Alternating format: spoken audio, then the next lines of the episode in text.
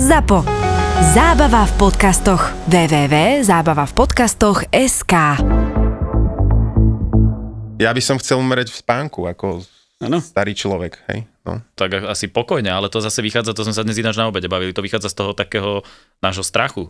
Vieš, lebo ty keď si povieš, že smrť, tak si hneď predstavíš, že ťa krompáčov niekto proste ubíja a nechá ťa tak ešte a neviem čo, proste No, zvieratá ťa Ja by som dožerú. chcel umírať pomaly napríklad, neviem. Tak pomaly. Že Ako cítim, uhorieť. že ten život z teba odchádza, vieš? To je vedomé umieranie, Áno. to tiež chcem mať, akože to sú dve, ve- dve veci. Jedna je, že spánku zaspíš a nevieš o tom a druhú vec, ktorú robia tí uh, hinduistickí, tí, neviem, jak ich nazveš, ale to sú takí tí mudrci, ktorí vlastne idú, že do hory a teraz tam je 20 rokov a akože mm-hmm. medituje, hej? Mm-hmm. A oni potom vedia, to rozbieha aj buddhisticky niektorí mnísi, že vedia si určiť hodinu smrti, Smrti. kedy, čiže on tam je v lese a teraz si povie, že už akože došiel čas a on si to vie akože ovplyvniť, hej? OK. a v tej chvíli sa akože tá jeho duša dostane z toho tela. Lebo ty si vieš plus minus ovplyvniť to, že keď si na tej smrteľnej posteli, to sú stáva, že mám nejakého ešte príbuzného, ešte chcem ho vidieť, ten je v Amerike, príde, tak ten človek väčšinou na neho počká. Počká, a to- hej, to sa tie to, to hej. vieš ovplyvniť plus minus takto.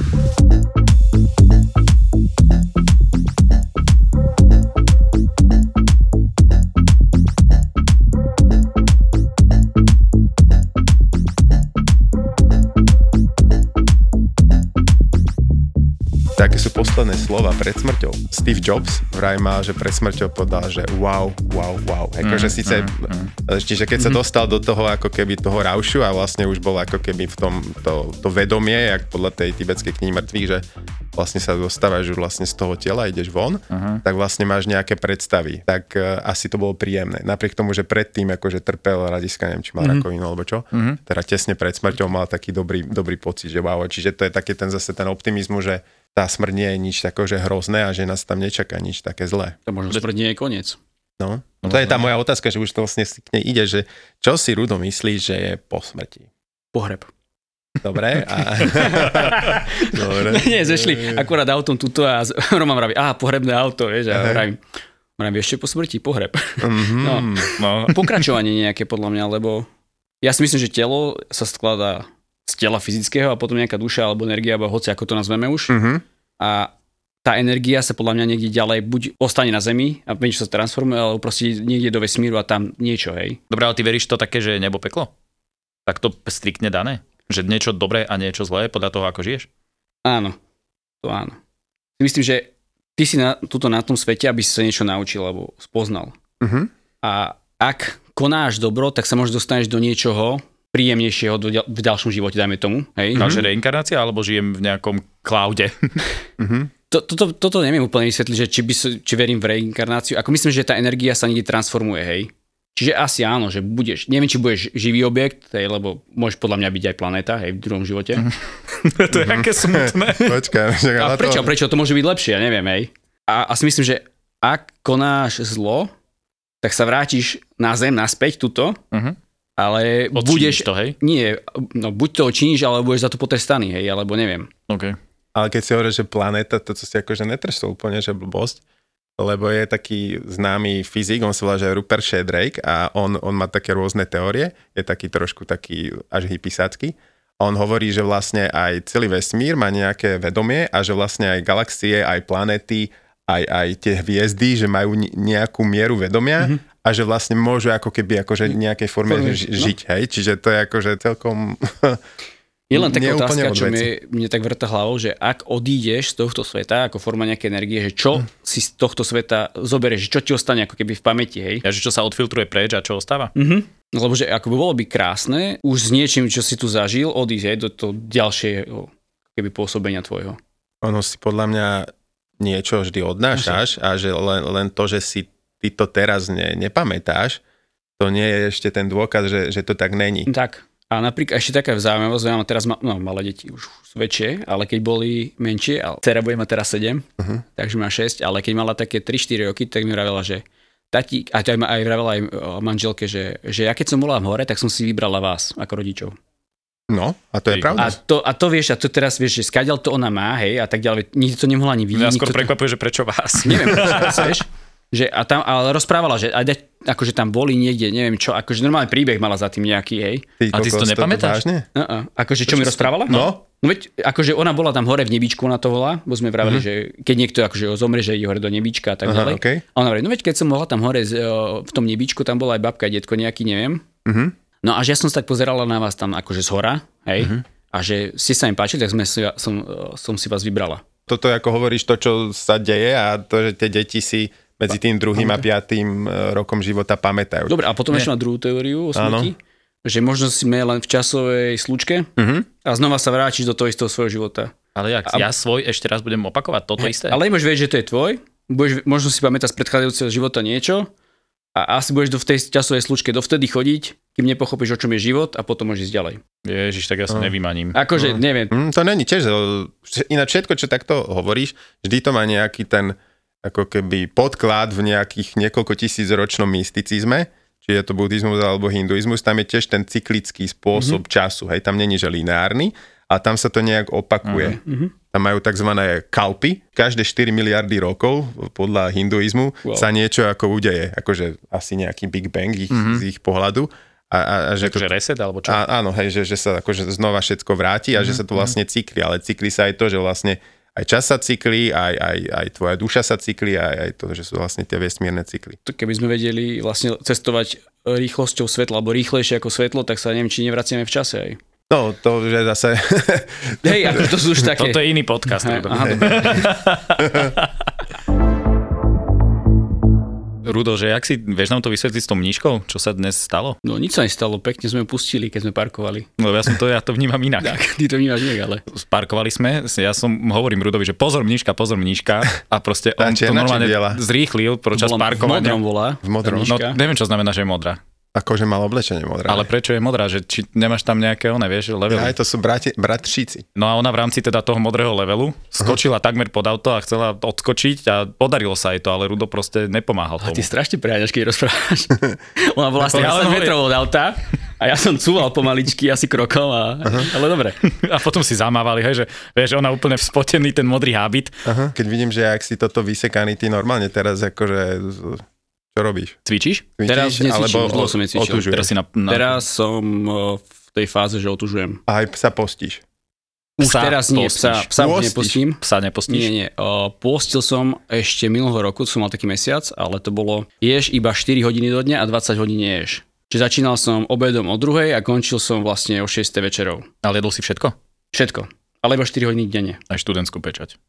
No, ale väčšinou sa snažil vyha- vyhadzovať meso odtiaľ. Tam, tam neviem, či je v študentskej pečati.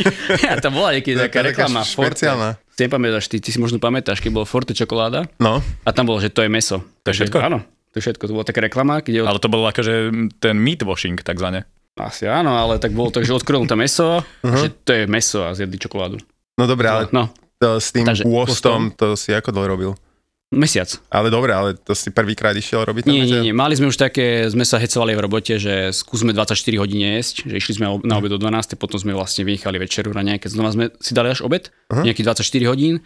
Potom som čítal o za tom nejakom základnom fastingu, čo je 16 hodín sa nie, 8 hodín sa je. Mhm. A bolo to, že sa dá sa to posúvať, že tých 16 je ako minimum, ale dá sa to až na 20.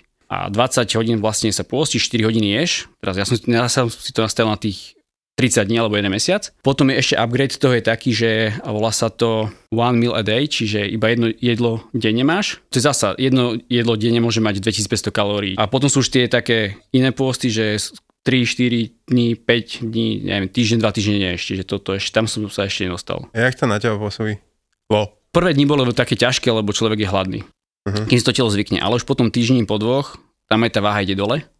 Ale po dvoch týždňoch sa tá váha stabilizovala a už aj ja som sa vlastne ako keby adaptoval na tú stravu, na ten proces sily, čiže už sa to dalo zvládnuť a cítil som sa paradoxne, že lepšie, že plnší energie.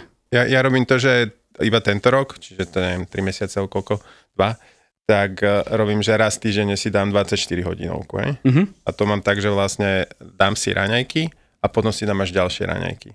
A, a robím to preto, že vlastne mám dva efekty. Jeden efekt je, že keď si dám ráno po tých 24 hodinách tie raňajky, tak je to až taká orgazmická chuť, že proste všetko strašne intenzívne cítim, mi to strašne chutí. A druhú vec, čo som za, tak nejak vypozoroval, že, že mi lepšie funguje hlava. Že normálne, že keď už mám dlhšie, neviem, ten deň, tak potom mi to všetko páli, že môžeme akékoľvek knihy čítať a mi to vlastne funguje. Či... No, ale akože bola to podľa mňa aj taký dobrý vplyv na trávenie, hej, že človek lepšie mu trávi, to tak cíti aj na sebe aj. Aj tá stolica je kvalitnejšia asi a tak. Si sa na Romana kúkol. to každý ja nás. prezentujem stolicu miestnu. No dobre, teda ale ten- zmysel trávenie, hej? Ty máš trávenie a ty máš, Miro, tieto mozgové veci. Akože ono to má tam viac asi benefitov, lebo keď Ale sme sa tvoj- aj s tvoj- gastroenterologom rozprávali, takže to hrubé črevo by si malo ako keby oddychnúť Aha. do tej potravy. Čiže je dobre postiť sa, aby si tie vnútornosti oddychli od toho, že musia stále niečo spracovávať. Raz za nejaké obdobie. Hej, akože aspoň mesiac mať taký 16-8, ten pôst je podľa mňa fajn. Uh-huh. A Hej. to si mal potom úplne každý deň, hej? 30 dní za sebou to, hej. Ty kokos, no. Ale tak ja to mám vždy iba raz týždeň a je to také v pohode. Mne to prípada, Hej, že to, akože je, to akože dá sa sa, dl- hej. dlhodobo dá. No. Len teraz som chcel ísť, e, vlastne teraz začala e, Popolcová streda je pôst kresťanský, tak som Aha. chcel tiež ísť na to. No. Ale keďže otužujem, tak, to by som asi nedal. Skrz to, že mi teraz, ako som viac v tom chlade, lebo to nie je len, že sprcha studená, ale aj chodím ľahšie oblečený a tak ďalej, tak to telo viacej spaluje. Čiže máme chute na také, že na sladké, takže som predtým vôbec nemal. Uh-huh. Čiže aj viacej jem a, a tá váha mi buď stojí, alebo ešte aj mierne klesá. Takže keď budem otužovať, môžem jesť viac sladkého. No áno. Tak Dobre. ako máš prirodzene chuť na to, hej? Našiel som dôvod otužovať. No, Ale my keď chodíme z roboty, to robíme raz týždenne, tak tiež ideme najedení do tej vody, lebo akože horšie, horšie je to, keď si hladný. To je druhá vec, že aj my, keď sme teraz na tom kurze, na tom Wim Hofovi, tak nám aj vraví, že keď ideme do toho chladu alebo do tej sprchy, uh-huh. aby sme tam išli nikdy hladní. Uh-huh. Ale ako mali sme na začiatok, bol taký, že sme mali dvojminútové sprchy, že to sa dá. Uh-huh. Potom prišli 5, to už bolo horšie. A, už to potom, sa sprchujete sami, či... Sám. A, okay. sám. A potom teraz sme mali, čo sme boli také high, sme mali 10 minút, hej. A 10 minút v tej studenej sprche, keď na teba stále tečie a tečie, tak hladný tam to je proste zabijak, to sa nedá. Dobre, ale to máš iba tú sprchu, čo je normálne, čo ide doma, hej, Áno. tam má nejakých 15 stupňov, to není nič moc. No závisí, že Podľa kde toho, sa nachádzaš, či si v. Bratislave, nie v tú... On je lazy, lazy. Keď sme začínali, tak to bolo také, že dvojminútové sprchy a dal som túto v Bratislave, potom šiel do Kubína a tam bola o dosť chladnejšia voda. To Jasné, cítiš. No jasné. A bol som teraz na jednej chate skialpovej, ma zoberali chalani a ráno som si dal tie dýchové cvičenia, čo máme tam a potom sme šli do tej sprchy, som šiel na dve minúty a normálne po minúti a pol mi bola strašná zima, som musel na chvíľku dať preč sprchu a znova. A potom som sa dole pýtal chalam, že chalani, čo to je taká voda tu, taká nejaká studená? Uh-huh. A to bolo vonku minus 10. Ja vraj, vidíš ten potok? A že áno, no to je voda z toho potoka. Ty vole. Takže dobre. to Mhm. tam bolo také, no už až moc, hej. Ale dneska ma čaká 5-minútový kúpel v ľade, takže to som Dobre, zvedavý. ale to, ty chodíš na ten kurz a čo to, takže to sa len tak prihlasím, si nájdem na nete nejaký kurz, to robí nejaký proste otužovací týpek.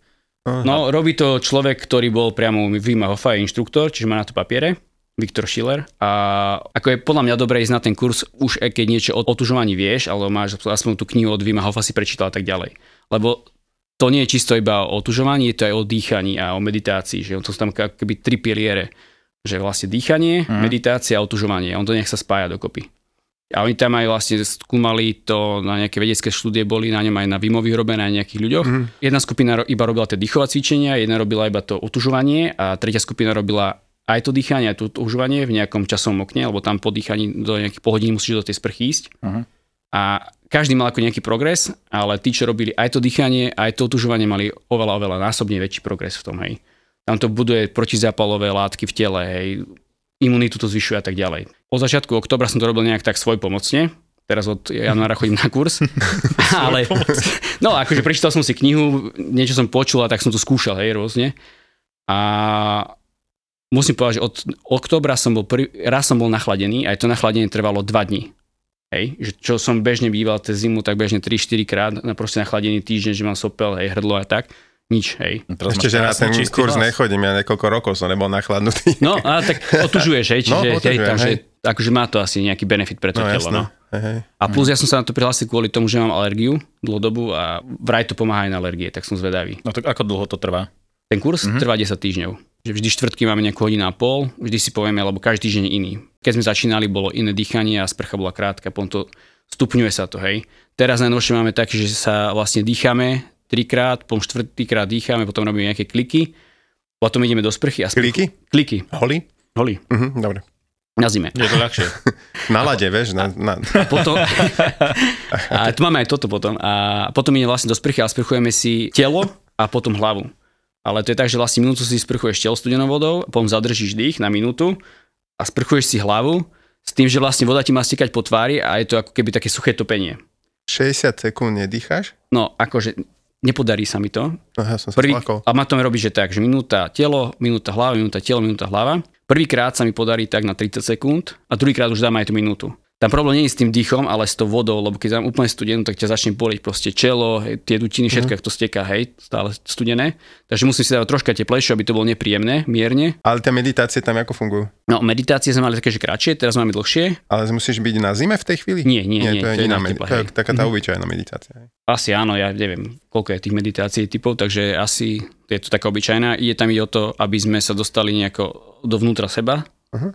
a vypli hlavu, aby sme na nič nemysleli. A koľko minút medituješ? Teraz máme 15 minútové meditácie. No, tak to mám aj ja každý deň. No, ty si môžeš tie veci nájsť, podľa mňa naštudovať si to na internete No, alebo porozprávať hej, sa. Môžeš to robiť aj sám, hej. Že, Samomeditácia hej, takzvané. aj, že aj ten Wim Hof, keď sme sa bavili, tak on hovoril, že tam je to vedecky overené, čo majú nejaké štúdie, že tri kola nejakého dýchania a dvojminútová sprcha. A to stačí, hej, 10 týždňov a proste tie výsledky tam sú merateľné. Že nemusíš robiť nič extra. Toto, čo robia na tom kurze, už je taká nadstavba hej, tých vecí. Ale čo bolo zaujímavé, a to je možno pre ženy, že všetky ženy, čo skončili ten kurz, mu vravia, že majú po kurze lepšie vlasy, kvalitu, uh-huh. že sa im neštepia a tak ďalej. Ne, že u teba to neplatí. Neviem. Zatiaľ Lebo som pozerám, že krásna hnedá. Hej. A druhá vec, že nemajú takú celulitídu. Tá studená voda, ako prekrví asi to celé všetko, tie svaly, ten tuk a neviem čo, takže im vymizla na nohách a tak. Uh-huh. Tak, Že ženy by sa mali sprchovať v studenej vode, no. Súvisí to. Áno, celulitidou. Ja som iba s týmto otužovaním, že rozmýšľal som, že čo by som ja vedel akože povedať k otužovaniu, lebo ja som taký, že proste pri otužovaní mi príde, že mi je zima, hej. Takže nevidím dôvod, prečo otužovať, keď mi je zima, dám si bundu, keď mi je napríklad chladno. Ale je taký, že depol, také, že čo sa venujú že ľuďom bez domova. Áno, to, A oni na tom postavili to- asi nedávno takú akože kampaň, kde zobrali toho otužilca, nejakého bakala, neviem, či ho poznáš alebo nepoznáš, alebo že on je nejaký tréner. No a oni vlastne to postavili na tom, že to otužovanie je fajn, že to je taký nejaký akože aj trend, aj, aj téma, ktorú priťahli pozornosť na tú kampaň, ale proste tí bezdomovci sú stále v tých teplotách a Mhm. že to proste už nie je zdraviu prospešné, takáto brutalita. Čiže tam bolo, že adoptuj si postup. Áno, áno, to bolo, ale to je, my to, keď sme na tom kurze, tak mali sme aj, máme chodiť ľahšie oblečenie a tak ďalej, vystavovať uh-huh. sa chladu, hej, že nie len v tej vode, Áno. ale aj proste normálne na vzduchu. Ten kurz je dobrý v tom, že ten inštruktor ti povie, že nechoď za hranicu. Už keď je zima, začnete teraz obleť sa, hej. Ak sa cítiš unavený, nechod do tej studenej sprchy, lebo to nemá zmysel, to ti skôr uškodí, hej. Aha. Čiže počúvať to svoje telo, čo ti vraví. Ono ti hovorí, hej, a je mi zima, som unavený, tak nebudem to síly, nepojem na hranicu, lebo uškodíš si ty vlastne viac ako pomôžeš, no. Keď sa sprchujem Mhm. mm-hmm. ráno, tak si dám normálnu vodu a potom si pustím dve minúty studenú. A tak Mhm. to robím už niekoľko rokov a to je to vlastne, že ja potom, keď idem behať, tak mám krátke gate do nuly, Á, hej? hej. A keď už je pod nulu, tak vtedy berem, že OK, tak Že dám už, nejaký no. dlhšie, ale to má sa mi stalo trikrát za ročné obdobie, hej? Čiže to je nič. minul som počul nejaký podkaz a bol tam tiež sa rozprávali o tom Vimo Hofovi a jeho kurzoch a tak a že tí ľudia, aby sa s ním neporovnávali s tým Vimom, lebo on od nejakých 17 rokov, hej, čiže už neviem, či 40-50 rokov proste adaptuje to telo na tie extrémne podmienky, čiže však on bol aj pod Mount Everestom iba v trenkách a také, že No proste, však hej. aj Kilimanjaro, všetko. On, No. on je perfektný aj v tom, že on bol, myslím, že neviem, 10 rokov alebo koľko bol- squatter, on, on v Holandsku, že on, vlastne, on tak začínal, to aj v knihe tam že to píše. je krásne, to sa mi páči, že vlastne on, Že, a že to bolo najkrajšie obdobie. no, že, že ne, nebyť ako v tom vieš, Matrixe, čo ma vieš, tak, tí rudol. hej, ale, ale ešte ma tam zaujímalo na tom squattingu, že v Holandsku to tak fungovalo, že ak máš nehnuteľnosť a je neobývaná, Aha. tí ľudia tam mohli ako ísť legálne bývať a museli Jasné. platiť len za energie, za plyn a za vodu a, a za elektrinu, hej. A koniec. A nie, že proste tam idú nelegálne, hej. To už teraz, on tam vraví, že niekedy to bolo v Holandsku také ako, že bežný štandard, hej, ale že teraz už, to, už by nešiel skotovať, sa mi zdá. Lebo to už, je to ten Už ani to Holandsko není to, To, čo čo bývalo. bývalo, No. A keď sme hovorili o energiách, Áno. tak zase a, a o energiách a o kampaniach, keď sa rozprávame, Ty no. tak ale e, Vagus, oni sa, oni sa tiež venujú ľuďom bez domova. A teraz e, oni spustili teraz tiež zase nedávno takúto kampaň a začínajú to presne tak, že ukazujú také zábery tých bezdomovcov. Uh-huh. Pustené rádio s tými správami, že uh-huh. šetrite v domácnostiach, ja neviem, vetrajte tak a tak. A teraz sú tam tí ľudia vyobrazení, ktorí nemajú domov a, uh-huh. a t- tie priestory, čiže aj, aj by si šetril, ale nemáš na čom šetriť. Tak to je vlastne taká nosná message toho, tej kampane. Takže teraz môžete ich podporiť vlastne dvoma percentami zdaní do apríla. Keď hovoríme o týchto chudobných a bohatých, tak ma napadlo, že to bola taká štúdia o carbon billionaires, hej? čiže to sú tí karbonoví miliardári mm-hmm. a že je nejakých 125 z tej nejakej špičky a že oni sami, teda cez svoje firmy, za rok spravili 400 miliónov tón CO2. Čo je ako celé Francúzsko. Hej? Mm-hmm. Čo vy, vyzerá, že na jedného z tých miliardárov je to 3 milióny tón. Čo je také šialené množstvo, že ako keby milión násobok to, čo robí ďalších 90% planety, lebo tam je približne mm-hmm. 3 tony na jedného človeka. Títo ľudia sami o sebe takto devastujú planetu. Takže 125 miliardárov robí takúto obrovskú uhlíkovú stopu. Ale to akože ich firmy? Ich firmy, Aha, ich tak. firmy, hej, hej, že to oni, lebo keď sa to bralo, že keď robili ich uhlíkovú stopu, tak oni majú že tisíc násom, lebo to je ich jety, tie ich Á, jachty no, a tak ďalej. Hejbe, ale tie firmy, ktoré oni majú, to sú väčšinou, vieš, niekde na poli ropy a podobne, mm-hmm. tak oni, oni majú, že nejakých 185 e, firiem tie podiely, čo majú akože objem nejakých 2,4 biliónov dolárov, hej, čiže to je akože šialené množstvo a niekde tam bolo tiež napísané, že čo s nimi treba robiť, že zdaniť nejak, hej. A že keby ich zdanili, tak ročne sa vyzbiera viac ako bilión dolárov na, na toto. No. A 300 miliard by stačilo týmto rozvojovým krajinám, aby, aby prešli na nejakú klimaticky normálnu ekonomiku. Uh-huh. A v tých záväzkoch, tých eh, klimatických samitoch je iba prislúbených 100 miliard a ani tie nedávajú. Hej. Čiže toto by bol podľa mňa taký celkom dobrý krok, že by tých najbohatších karbonových miliardárov takto skasli. Ale Ricky Gervais. Aha, jasné.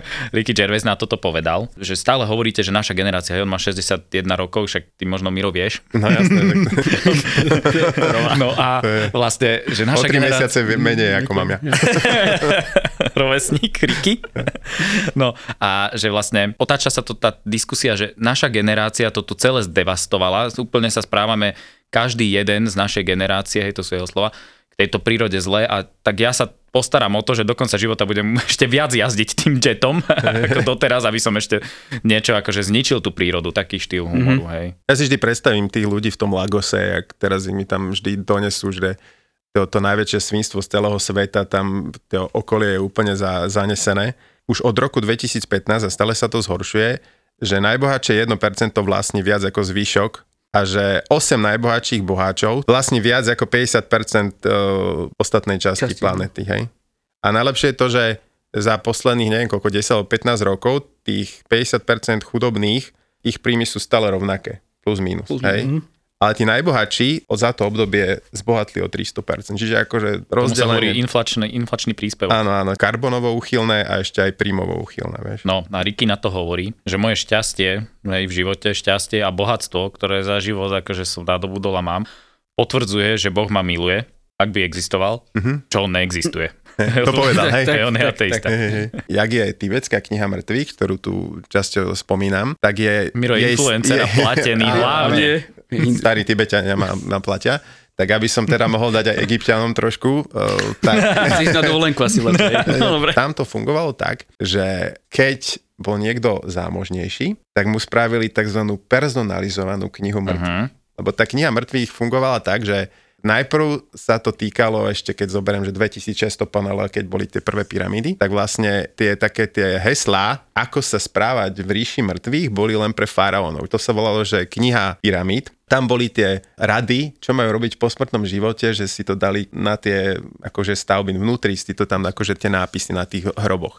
A potom sa takzvané akože dostal tento ako táto možnosť k týmto posmrtným informáciám ďalej medzi širšiu verejnosť a začali to mať aj tí ako keby bohatší egyptiania a potom sa to dostalo myslím, že v 1600 panele alebo tak už akože medzi nich a už to bolo ako na papírusoch mm-hmm. a keď niekto sa cítil, že už je akože blízko smrti, tak išiel, že za pisárom ten mal manuál pre posmrtný život.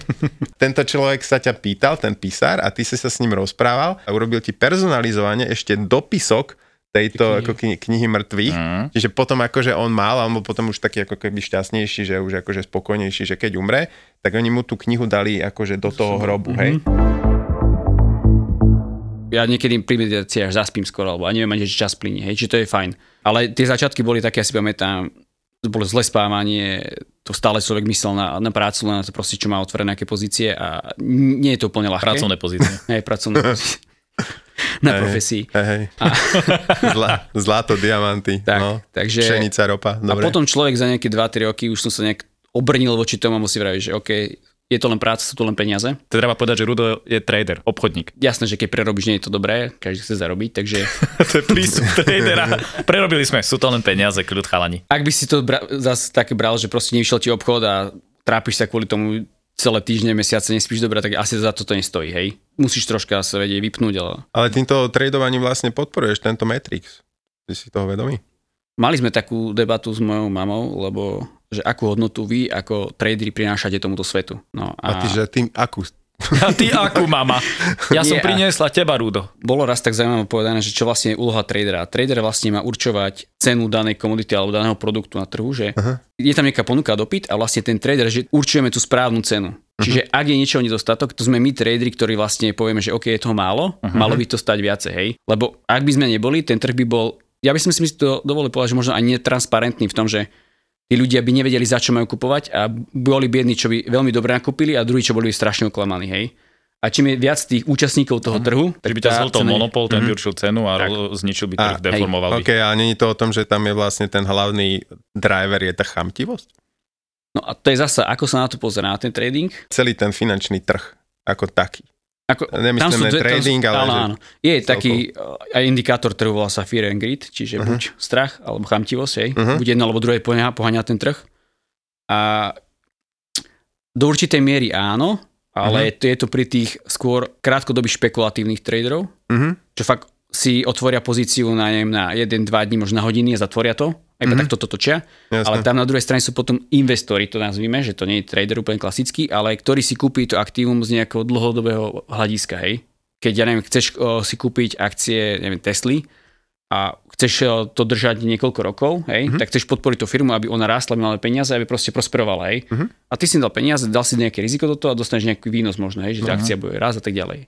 To, to ja som takto prekvapil toho finančného poradcu. On sa ma pýta, že teda kde chcem dať peniaze a ja hovorím, že to pár sto eur, že mesačne na SDG fondy zelené. A on, že no dobré, ale tu keby ste dali sem, tak zarobíte viac. Hovorím, mňa no, absolútne nezaujíma, že čo zarobím, ale chcem mať zelené investície. No, E, Čiže toto je ako to je- keby môj pohľad, že akože síce dobre, keď už musím investovať a chrániť sa proti inflácii, tak chcem podporovať zelené aktíva a nie ísť akože teraz áno, tak teraz keď mi ropa alebo ja neviem čo zarobí viac, tak idem do toho. Ale keď sme pri tom, tom Matrixe, ja by som dal do pozornosti takú vec, že teraz sa o neho trošku odpojiť a teraz bola taká štúdia, že v 61 firmách urobili to, že dali štvordňový pracovný týždeň. A to bolo vlastne to, že teda v rôznych štátoch ako vždy skúšané.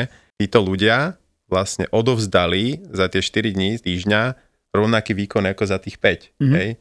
A zároveň im klesli všetky tie veci, akože tá úzkosť, stres a všetky tieto veci. Takže vlastne ja si myslím, že by to mohlo byť celkom také úspešné, že nie len, že akože keď ideš na home office, uh-huh. to ti nejak usporí niečo, hľadiska aj uhlíkovej stopy Stopy, a mhm. hľadiska je toto, že by sme mali ten štvorňový pracovný týždeň, to by som tak dal taká do pozornosti, že nelen, že aby sme to tak akože zaviedli, že zda, zdaňme tých No. karbonových bilionárov, to je prvá vec, a druhé, že zriadme si ten No, a štvorňový to je Mirov pracovný týždeň. volebný, volebný program. Ja ťa No. budem voliť, keď budeš Ne, to- lebo to je... na hej, starostu táto- Ružinova. to samé o sebe urobí, vieš, keď ty ako človek, keď uh, si pri tom home office, že by si si dal len jeden deň v týždni, tak toto je niečo podobné, je 250 kg CO2. Keby si takto ešte niečo iné urobil, tak takto do roku 2030 ideš na tú sumu, ktorú potrebuješ. Mm. Hej? A nemusíš nič iné robiť, čo samozrejme treba robiť tieto veci, ale štvorňový pracovný týždeň je podľa mňa lepší. Podľa mňa v tejto dobe určite, veď. Aj v akejkoľvek inej. Ja som sa ináč pýtal umelej inteligencie a som sa pýtal na najväčšie trendy, že ktoré sa chystajú na najbližšie Mhm. obdobie. Tak on, jedné z tých bol, že digitalizácia, e-commerce a také tieto veci logické, ale okrem toho tam dal, že presne, že home office. Že Mhm. remote work, že to je jeden z najväčších akože, trendov, ktoré sa budú akože umocňovať. Za miliardu rokov prestane život na Zemi. No. O 3 až 5 miliard rokov sa naša galaxia zrazí s Andromedou, čiže tu tiež nebude bovie čo. O 5 miliard rokov od teraz Slnko vyhasne, tým mm-hmm. pádom sa zväčší na toho červeného obra, tým pádom nás pojme, čiže Zem mm-hmm. skončí. O 100 miliard rokov vyhasnú súčasné hviezdy, tie najmenšie, ktoré sú, lebo tie najdlhšie žijú. Mm-hmm. A potom to ide takým spôsobom, že vlastne za ďalších, eh, keď ešte krát 10 tisíc násobne, čiže to sú akože trilióny rokov, tak potom už umrú všetky hviezdy, ktoré dovtedy vzniknú. No a potom sa stane to, že vlastne buď sa niečo udeje s temnou energiou a začne sa zmršťovať a bude nový Big Bang, Alebo miliardy triliónov rokov zostanú už len čierne diery, ktoré sa budú vyparovať a vyparí sa aj posledné subatomárne častice a vesmír vychladne. Zostanú len fotóny. A potom sa podľa mňa môže stať to, že buď sa cyklicky vrátime do Big Bangu, alebo už bude uh-huh. akože uh-huh. že deep rip, akože už bude nič. Deep rip. Rip. To je to, že ten čas je relatívny, to je náš, ako to je ľudský konštrukt. Hej, čiže tým pádom to je ten čas, hej? No, na pri týchto šialených číslach si poviem, že však ma to nemusí zaujímať uh-huh. a nemusí ma zaujímať ani kam speje planéta z týchto z pohľadu ekológie. A tak za ale, raz. ale ja sa vrátim, vieš, lebo to sme tu riešili, že ja sa možno ale vrátim, ale to bude zase zaujímať. Víš, keď bola taká paradigma na svete uznávaná, že človek sa potom vráti naspäť, no, no, no. tak by sme sa možno áno, správali k tomuto životnému Prišli sme na to. No. Hej.